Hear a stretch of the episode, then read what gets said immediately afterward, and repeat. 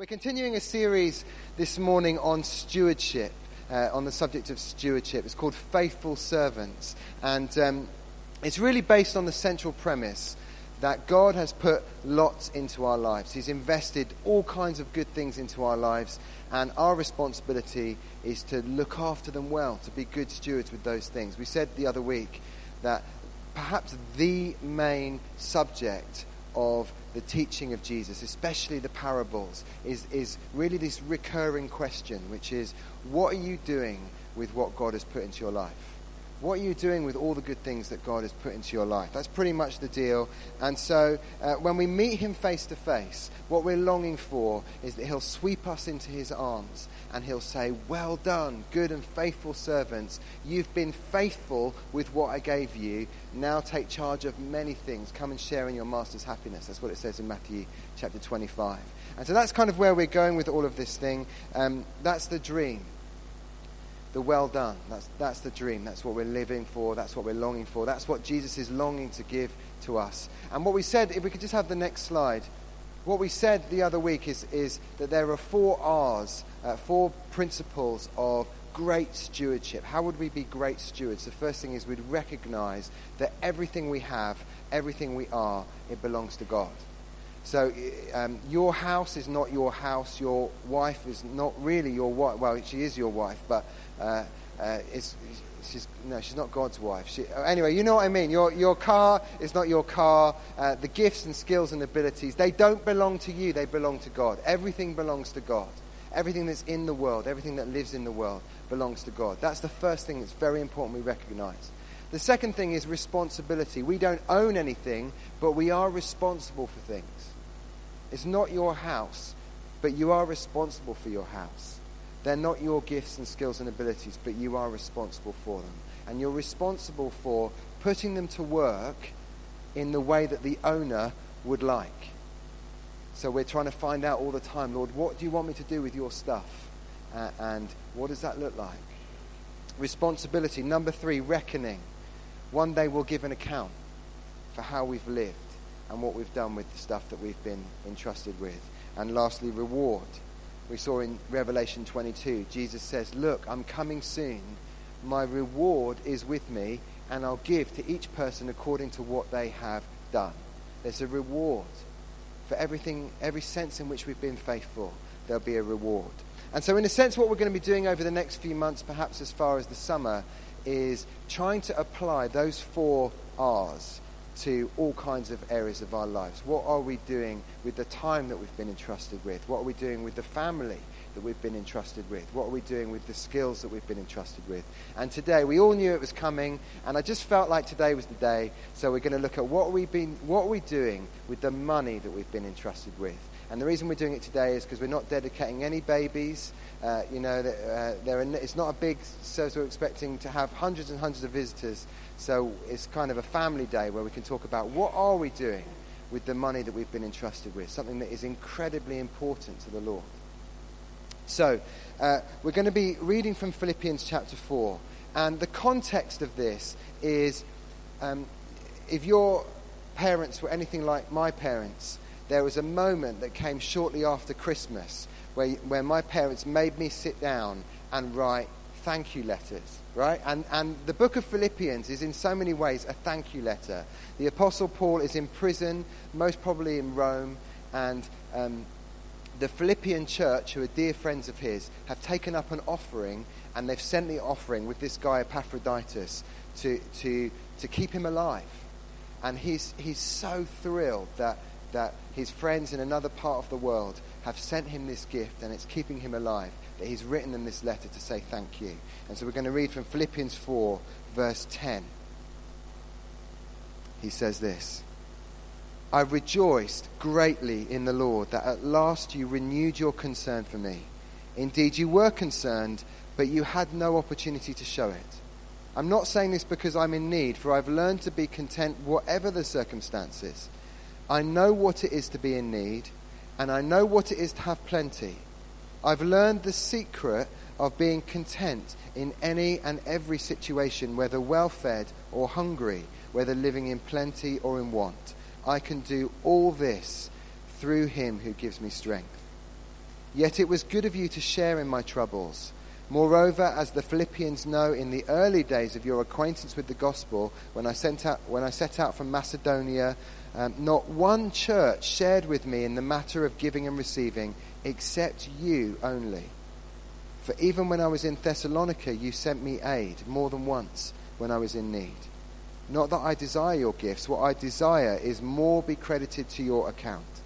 I've received full payment and have more than enough. I'm amply supplied now that I've received from Epaphroditus the gifts you sent. They're a fragrant offering, an acceptable sacrifice, pleasing to God. And my God will meet all your needs according to the riches of his glory in Christ Jesus. To our God and Father be glory forever and ever. Amen. Amen. We have dear friends of our church, Leslie and Shanti Matthews, who you all have heard us talk about if you've been around for a while. Um, it, it, sounds like a very British name, doesn't it? Leslie Matthews. But actually, they're not British at all. They're Tamil people from Sri Lanka. And they've been planting churches and serving widows and orphans in Sri Lanka uh, right the way throughout the civil war in the most horrendous of circumstances. In so many ways, they, they should have common sense says run away from trouble, and yet they've often run towards uh, um, camps for displaced people. They've often run towards uh, uh, Tamil Tiger territory and all of that stuff in order to preach the gospel to as many people as possible. And their lives are really ones of fasting and prayer and spiritual battle. That's, that's how they would describe their lives, even. And, lots of what they do, um, or during the process of lots of what they do, they experience the powers of darkness in the most tangible and visible ways. So often they'll go to a, a village, they'll go to preach the gospel there, and, and, suddenly there'll be someone who is affected by a demon, throws themselves on the floor, or is thrown to the floor. They're foaming at the mouth, they're speaking in voices that don't belong to them, they've got superhuman strength. It's the kind of thing that you may have maybe have heard about or, or or watched in those sort of slightly weird late night documentaries. It's horrible and it's in your face, and they experience it nearly every day.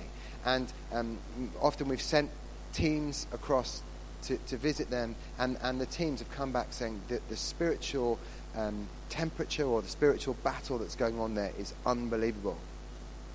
And so Leslie and Shanti were here a few years ago, and, and I had lunch with them, and I was saying, I'd be fascinated to hear what do you see when you come here to Aberdeen and, and you, you know, you experience the culture here and society here and all of that. What do you see? And they said, we find it incredibly dark and oppressive in Aberdeen. I was like, I'm sorry, what? You, you know, you see demons and, and all, you know, superhuman strength, people speaking in funny voices. What do you mean? And they said, we, we find the oppression and the darkness here almost overwhelming. They said, they said that, that rampant consumerism, the, the, the profound selfishness, the, the um, uh, self-reliance and all of that is like, is like darkness on a, on a systematic, um, uh, oppressive level. It's unbelievable. Uh, and we find it very hard to be here for any length of time. How fascinating is that? There was another guy, uh, Pastor Sana, who came to visit us as well. He was also from Sri Lanka, came years ago now. And I'll never forget it. He was speaking to a group of young people and students in the downstairs hall. And I think he was speaking about the Holy Spirit and, and the power of God and things like that. But anyway, right at the end of his talk, he just said, This has nothing to do with what I've been talking about. But can I just say this? He said, I feel like God wants me to say to you, You have enough now you have enough now.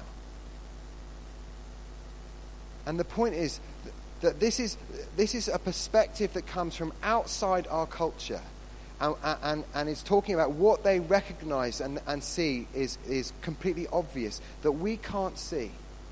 Which is why it's incredibly important in all areas of our lives that we find out what does the book say about how we're to live our lives. Because if we live our lives according to the way that our surrounding culture teaches us, if we live our lives according to the, the way that other people tell us in our culture to live our lives, then we, we'll be missing out on a whole load of stuff that we're completely blind to, and we could well be in serious error. And so this book becomes incredibly important for us. That's really the deal. And so, what I want to do this morning is to draw out three principles of great stewardship when it comes to money. How, how does the Bible say that we should look after our money? Not how, do, how does uh, you know, advertising and magazines and newspapers and the TV, how do they tell us to look after our money? But how does the Bible say that we should look after what isn't really our money ultimately? It's the Lord's money. And the first thing is simplicity. God is calling us to live very simple lives. Paul says this. He says, I've learned the secret. And he's using, uh, he's borrowing language from Greek philosophy. Greek philosophy was all about discovering the key, the secret to life, the, the enlightenment, the, you know, the way to, to, to knowledge. And he says, I've learned the secret. And it's actually, he says, the secret of being content, which is ultimately what we all want to know, isn't it? We all want to know how do I find peace in this life? How do I find contentment in this life? That, you know, right the way across this region, there are people who seem like they're having a good life, but they're living lives of quiet desperation, and they're longing to know, how could I find contentment in my life? And ultimately, our society says contentment is found in the possessions that we have, either in the gadgets that we have. You know, um, there's one word that we hear all the time that, that communicates to us in our society uh, contentment. And it's the word upgrade. Yeah? yeah. You know, you, obviously you're not happy in your life at the moment because you've only got an iPhone 5. I mean, no wonder you look so miserable. No wonder you're unhappy. But soon the day is coming when your contract comes to an end and you will receive an upgrade. And that will be the moment of peace and joy and happiness, right? Contentment is found in gadgets. Or our society says that contentment is found in making sure that you have a large financial cushion. Right? So, so if you have invested your money wisely, your pensions are in place, you've got savings set aside for a rainy day, if nothing can touch you, if you could lose your job and you would still be okay, then you'll be content because what keeps you awake at night is not knowing where the next penny is going to come from. Then you'll be content, a sound financial cushion. And what Paul's saying here is, I've learned, I, have had lots of things. There's nothing wrong with having a phone. There's nothing wrong with having a pension. I, I've known what it is to be in plenty. And I've also known what it is to be in want. And I've been content in both circumstances. In other words, he's breaking the link between what we have and peace and contentment in this life. He says, peace, if you're looking for peace and contentment in this life, and you're looking towards the possessions that you have and the investments that you've made and the money that you have, you're looking in the wrong place. It's not about what you have, it's about who has you. It's about who has you. Just look at what he says. I know what it is to be in need, verse 12. I know what it is to have plenty. I've learned the secret of being content in any and every situation, whether well fed or hungry, whether living in plenty or in want. I can do all this through him who gives me strength. That's where the contentment comes from. From a relationship with a person, not possessions, but with a person who will provide us with the peace and contentment that we need, whether we have the new, newest phone or we really don't. And in fact, Jesus takes it even further. He doesn't only bring, break the link between owning things and being happy. He wants to say, if you don't need it, don't keep it. Don't keep what you don't need. He tells the parable, doesn't he, of a man who's um, the director of an oil company.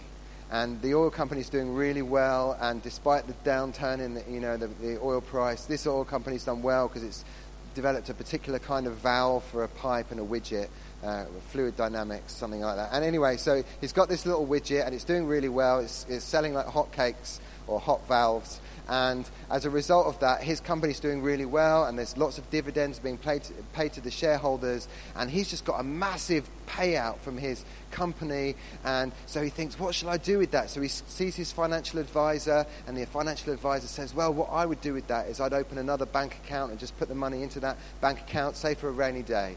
Uh, I mean, that's not exactly the way that Jesus tells it. You know, he says, well, a farmer has a big crop and he builds a bigger barn, but it's the same kind of idea. And do you know the word that Jesus uses to describe someone who just builds a bigger barn, opens a new bank account to store their possessions? He says, You fool. You're an idiot. You're an idiot. Because eventually moth and rust will take it away.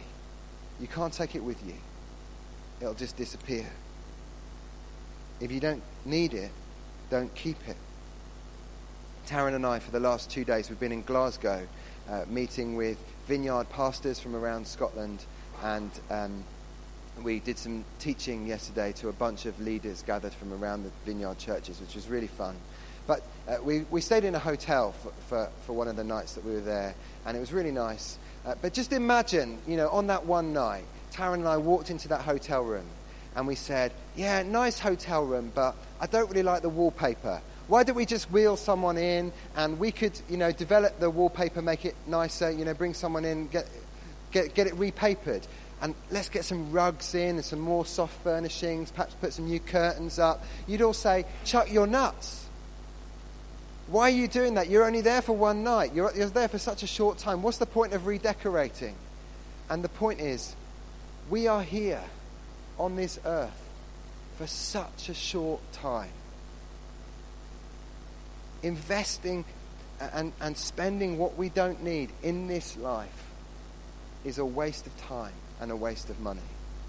We should invest it in eternity where it will last forever. And of course, that's what Jesus said. Don't store up for yourselves treasures on earth where moth and rust destroy. Store up for yourselves treasures in heaven where moth and rust does not destroy. So our calling is to simplicity. Uh, Jesus says, Luke 12, verse 33 Sell your possessions and give to the poor. Provide purses for yourselves that will not wear out, a treasure in heaven that will never fail, where no thief comes near and no moth destroys. Uh, so, so the first thing is simplicity. And, and in fact, uh, there's a book a, quite a well known book called A Celebration of Discipline by Richard Foster. Many of you will have read it. If you haven't read it, my recommendation to you is that you get hold of a copy. You'll almost certainly be able to get one on Amazon for 1p or something like that. You know how it works. Uh, but buy that book just for the chapter on simplicity, because there are some questions in there that will really, really burn at the point when you're mooching around Union Square, wondering whether to get that extra pair of shoes. And they're questions like Am I buying this thing for usefulness or for status? Am I buying something that feeds an addiction in me? Am I buying this because I've bought into the marketing propaganda? Will my buying this breed oppression for somewhat, somebody else, somewhere else in the world? And will this thing I'm buying bring me closer or further away from God? Really, really important questions. So, number one, simplicity. Number two, generosity. We're to live on as little as possible so that we can give as much as possible away. Uh, a whole bunch of years ago in our church, we used to, to serve tea and coffee and biscuits uh, to, to people who were visiting on the basis of BYOB, bring your own biscuits. And it wasn't, it wasn't that we expected the visitors to bring their own biscuits. It was that it operated on a rota system. And when it was your small group's turn to serve tea and coffee, you had to bring the biscuits. And what was fascinating about that, and we can look back and laugh now, is that, that whenever it was, it was a small group's turn to buy biscuits, inevitably it was as the smart price rich tea biscuits that were bought. And, and as a leadership team, we were just reflecting on that. You know, you, you go around to somebody's house and, and they want to roll out the red carpet to you. They bring out the cafetiere, they, they grind the coffee, you know, put the nice fresh coffee in, and they, they, they, they go to the back of the drawer where the Tesco finest cookies are, and they really want to make you welcome. And in our church, we were welcoming people with Tesco value, smart price, you know, rich tea biscuits. Welcome to our church. And so we were just reflecting on that as a leadership. How on earth did that happen? How is it that we worship a God who is unbelievably, extraordinarily, extravagantly generous, and somehow we've become not especially generous just in that moment? And it's funny now, we laugh about it now. Um, grace and a, a, an abundant generosity are, are a central feature of the character of God. You know, if you think about the way that God created the cosmos in Genesis chapter 1, He didn't say, let them have a world that's like made of concrete and it's just a bit boxy. He didn't say that. It, it, was like everything about his creation is extravagant, it's exuberant, it's gracious. He said, he didn't say, let there be one fish in the sea. I, was, I don't know, I was thinking that funny voice. Let there be one, there, one fish there, one fish there, one fish there. He said, let the waters teem with fish. Let the air be filled with birds. Let the land be, you know, filled with animals that, that crawl along the ground. It was like, just let there be loads of everything. Let there be an abundance. Let there, let there just be lots. Just so generous. And then when God revealed his character to Moses, and Moses was hiding in the rock, and God passed by, just this precious moment. And in that moment, this voice comes out, uh, and it says, uh, The Lord, the Lord, the compassionate and gracious God. That was how God chose to reveal himself, the gracious God, just so generous. And in fact, that is the God we meet in the whole of the Bible. We think about the Old Testament, God's people being relentlessly disobedient and unfaithful, and yet God is relentlessly gracious, relentlessly generous, always giving forgiveness, always giving more than they deserve. And then God sends his Son, the ultimate demonstration of his own generosity. And Jesus walks around on the earth, and in his teaching, he's just again and again talking about how generous his Father is. Says things like, If you then, though you are evil, know how to good, give good gifts to your children, how much more will your Father in heaven give good gifts to those who ask him? He says, Don't be afraid, little flock, for your Father has been pleased to give you the kingdom just always testifying to the generosity of his Father. And then, of course, the next thing that happens is that, is that Jesus gives his own life. A gift that we so desperately need and obviously don't deserve. Extravagant generosity. And we reflect the nature of God. We reflect the character of God when we too are generous. It's sad, so sad, isn't it, that Christians have become known in our world as people who are so mean. How has that happened? We should be known as the people of extravagant generosity because we worship a God and, being, and we're being formed into the likeness of a God who is extravagantly generous.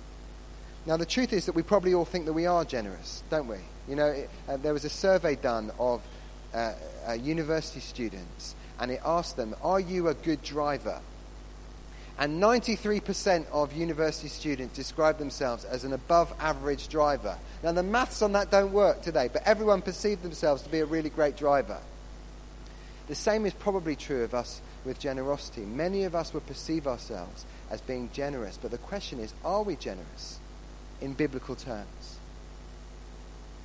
I want to suggest that there are a few benchmarks in this passage for uh, what does generosity look like? How do we measure whether we are generous or not? The first thing is generosity is giving beyond need.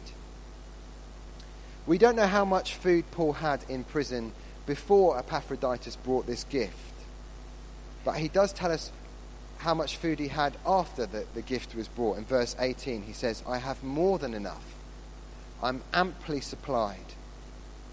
Now, the question is was it that the Philippian church said to Epaphroditus, Look, I want you to go to see Paul in prison, find out a budget, you know, find out exactly how much he needs, and then come back. And then Epaphroditus came back and said, Well, we've worked it all out. He needs £217 and 15 pence. And so they write out a check for £217, 15 pence, and then they say, Make sure you get a receipt. Probably not. Probably they just said, hey, how much could we give? Let's give him way more than we think he might need. Let's just give as much as we possibly can. And so he ends up with way more than he needs. Kingdom generosity, the, the balance of power for kingdom generosity is not with how much do they need, it's with how much could I give if I really went for it. That's the first thing. The second benchmark for generosity is giving beyond comfort. Probably for many of us, where we think about how much money we're going to give away, give, give to the local church, give to mission or, or whatever, we're probably not that deliberate in the way that we do it. But it, if there's any sense in which we give deliberately, we probably do it like this. We probably say, well, the money comes into my bank account, perhaps on the 25th or the 26th, 27th of the month, whatever it is. And then we all, we all know that horrible moment. You know, we've looked one day, bank balance is good, and then the next day, all the direct debits go out, don't they? You know, rent or the mortgage, the utility bills, council tax, the phone bill, all of that stuff goes out, the Sky TV, whatever it is. It all just goes out, fourth, fifth of the month, and all of that. And you're like, oh no, where did all my money go? And, and then we think, well, we need to buy food and petrol for the car. And, you know, if we're really organized, put money aside for a summer holiday, put money aside to buy Christmas presents, put money aside for the pension, put money aside for savings for a rainy day. So all of these things go out, and then we figure out, well, okay, now what am I left with? Oh, two pounds and seventeen pence I'm left with. So Lord, how much of this two two pounds seventeen pence would you like me to give to your work and the extension of your kingdom? That's how many of us operate our financial resources. But it's clear that the Philippians didn't do that. They were extraordinarily generous. We know from elsewhere in the New Testament that the Philippians gave in a deeply sacrificial way. And there's a moment where Paul is taking up an offering for the church in Jerusalem who are experiencing persecution and a significant famine, and they're all starving. And he takes up an offering, and the Philippian church, it says in, in 2 Corinthians 8, verse 2, it talks about the Macedonians, but the Philippian, Philippi was in Macedonia in 2 Corinthians 8, verse 2, in the midst of a very severe trial, their overflowing joy and their extreme poverty welled up in rich generosity, for I testify that they gave as much as they were able and even beyond their ability to give. So, this is not just giving what they could comfortably afford. Generous giving means giving beyond what we think we can afford, beyond the level of what we could comfortably afford. This is giving beyond comfort. Number three uh, uh, uh, benchmark is giving beyond grand gestures. Do you know, I love in our church the, those moments of generosity that we see happening all the time. Those moments where someone is in need and somebody else becomes aware of the need, and suddenly that need is met. And that happens all the time. I've seen cars bought for people. I've seen boilers bought for people. I've, uh, I've seen uh, extraordinary gifts of, of uh, you know, financial gifts or food gifts or whatever to people who really need it in that moment. And I love that about our church, and we should never stop doing that. But the Philippians, they're, they're not only operating at the level of, oh, there's a, a big moment here where I could you know, have a big grand gesture. It's probably a bit emotive in a negative way, and I don't mean it to be. But, but they're giving beyond that because we know, verse 15, that they were the only church to support him when he set out from Macedonia. We know that when he was in Thessalonica, they sent more than one gift, so at least two gifts. We know that they sent the gift to the church in Jerusalem, and now that he's in prison and he's in need, they're giving another gift. So this is habitual giving, this is regular giving. This is committed. This, is, this isn't just, oh, uh, occasionally I'm aware of a need and I, I give it. This is, no, no, this is giving as a lifestyle. Generosity is a lifestyle. Regular giving. It's a habit. And then the last benchmark of generosity, and I've never said this, I've never stood on this stage and said this before, so, uh, you know, strap in your seatbelts or whatever the phrase is. I believe that generosity is giving beyond a tithe. It's giving beyond a tenth. And let me just explain what I mean. Uh, for years, I, have been um, one of the, the senior leaders of this church for nine years or something like that. And I've stood here every year and, and talked about generous giving and giving to the ministry of the local church. And what the line that, or the decision that we've taken as a leadership team is to try to avoid legalism as far as possible and to not just burden people down with things that they feel like they ought to do because that's not grace, that's not the gospel. We're not under the law. And so rather than focusing on 10% people, 10%, 10%, what we've chosen to do is to focus more on 2 Corinthians, where it talks about each person should give what they've decided in their heart to give. So it's just a, a responsibility that we each have before God.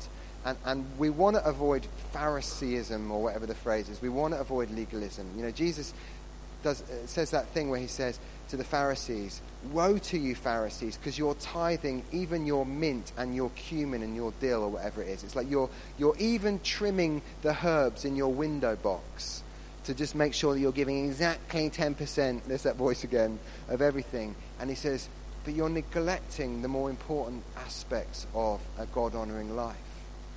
And so we don't want to be legalistic, and we'd rather focus on grace. And, I don't want to say but, because that crosses out everything you've just said. And, I've had the same conversation now several times in a row over the last few weeks when it comes to money. And, and the conversation has gone along the lines of Barry in my small group has recently become a Christian, and he doesn't know anything about anything. And he's figuring out, you know, how do I live as a Christian now? I've not been a Christian for 48 years, and now I'm a Christian. And I just want to know, just tell me what to do. You know, just tell me, tell me how this works. Tell me what I should do. Should I give one pound or a thousand pounds? I've no idea.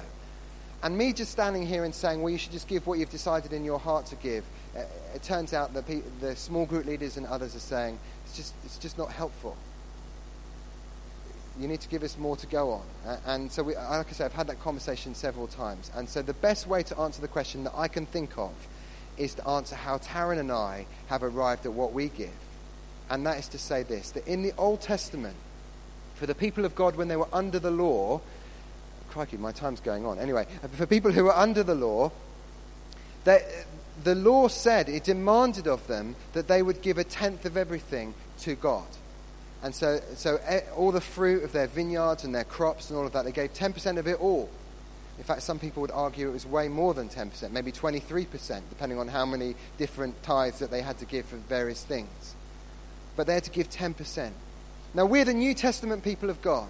We've been ransomed, healed, restored, forgiven. We've been filled with the Spirit. We've been seated with Christ in heavenly places. We've been filled with an abundance of everything, you know, uh, who fills all things in every way and all of that stuff. We've experienced the extraordinary blessing of God. Wouldn't it be so strange for us as Christians to say, brilliant, what that means is I get to spend an extra 10% on myself?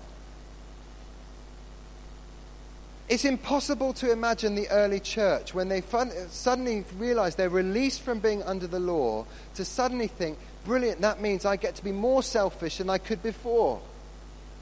And you don't see that with the Philippian church. You don't see them saying, fantastic, you know, we get to keep it all now because we're not under the law. What you see them doing is going way beyond their previous level of generosity to give to the, the, you know, partner in the gospel and to keep people alive and, and so on. And, and so where Taryn and I have landed with it is that we're going to see 10% as um, not as the law and not as a ceiling, not as a kind of we'll try and get to 10% at some point, but as a platform. We'll say, well, we'll just start at 10% and then we'll ask the Lord from that point, how much more, how much further should we go?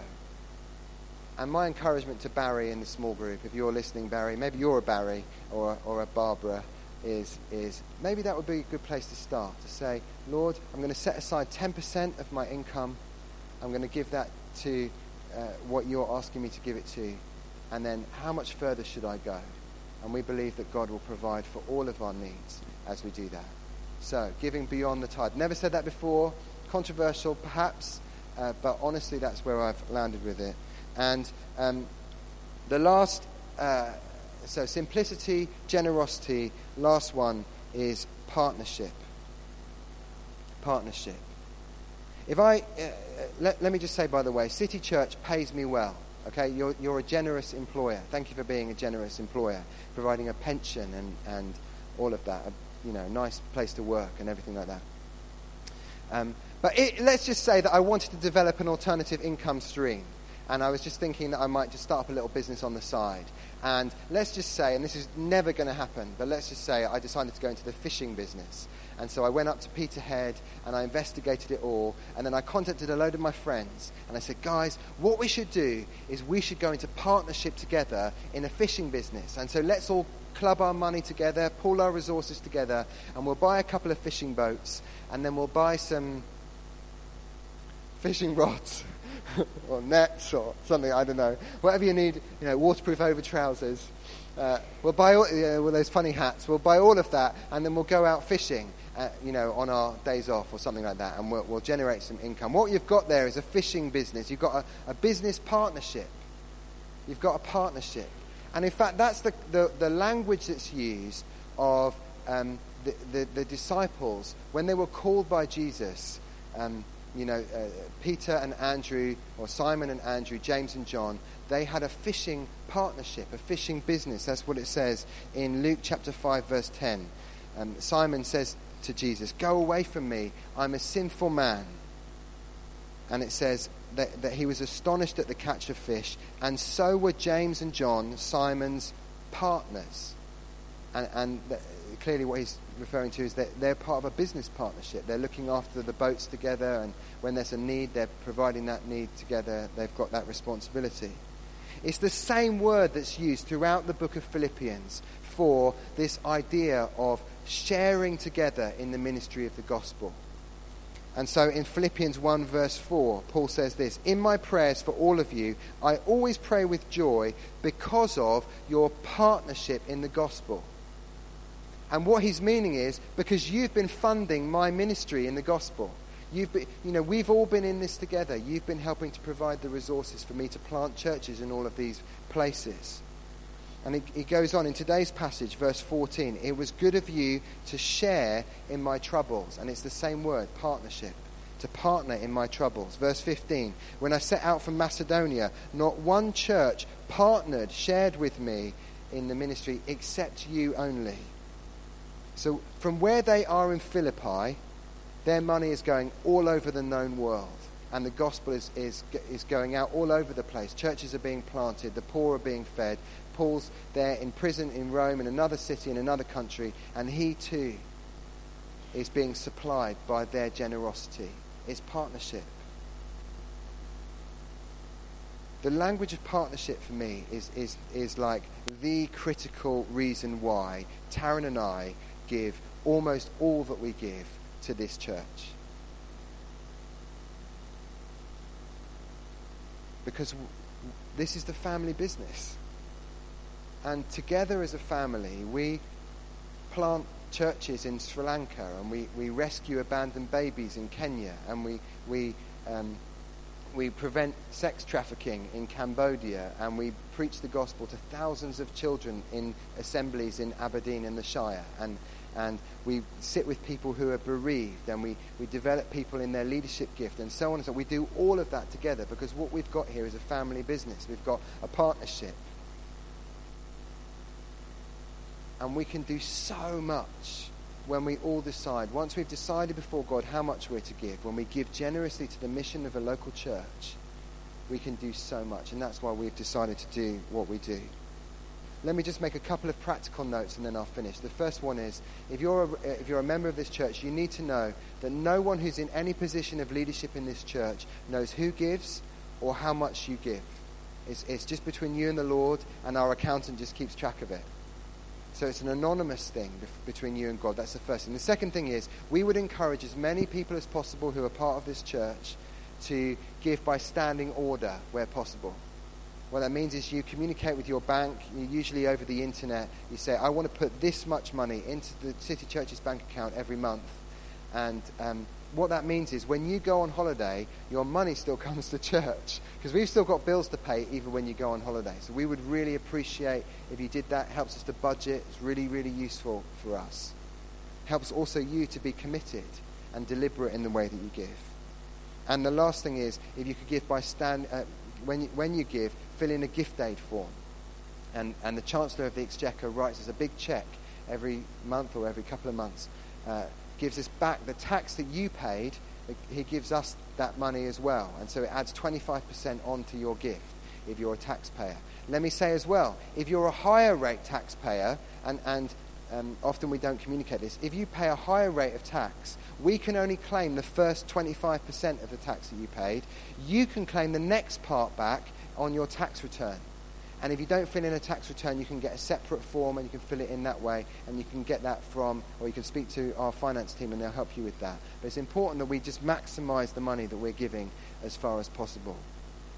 Let me just finish with this. I, I wonder what you think the, the net result is for the Philippians of their generosity. You know, you can imagine for Paul, he's in prison. That's not a fun place to be. He knows that at some point his life will come to an end. And yet, when he it, receives this gift, it has an amazing effect on him. It says in verse 10, I rejoiced greatly when I received your gift. It's like I was filled with joy. I was bouncing around my prison cell. I was so thrilled. So, so he receives joy. But also, you would imagine for the Philippians, they've given even beyond their ability to give. You can imagine that they're living with enormous sense of regret. Like, oh, I can't believe we gave all of that. How are we going to eat now? How is this going to work? Oh, I wish we hadn't given that money. And you would imagine that they're sitting in Philippi really depressed too. But they're not depressed either. In 2 Corinthians chapter 8, it says, Yes, there's severe trial. Yes, there's extreme poverty. But where there's rich generosity, there's overflowing joy. And if I could leave you with one thought, whether you're in one of our sites or you're here, it's this. If you want to know deep and lasting joy in your life, not just contentment, which we talked about earlier, but overflowing joy, embrace a lifestyle of generosity and you'll find out what joy really means. Why don't we stand?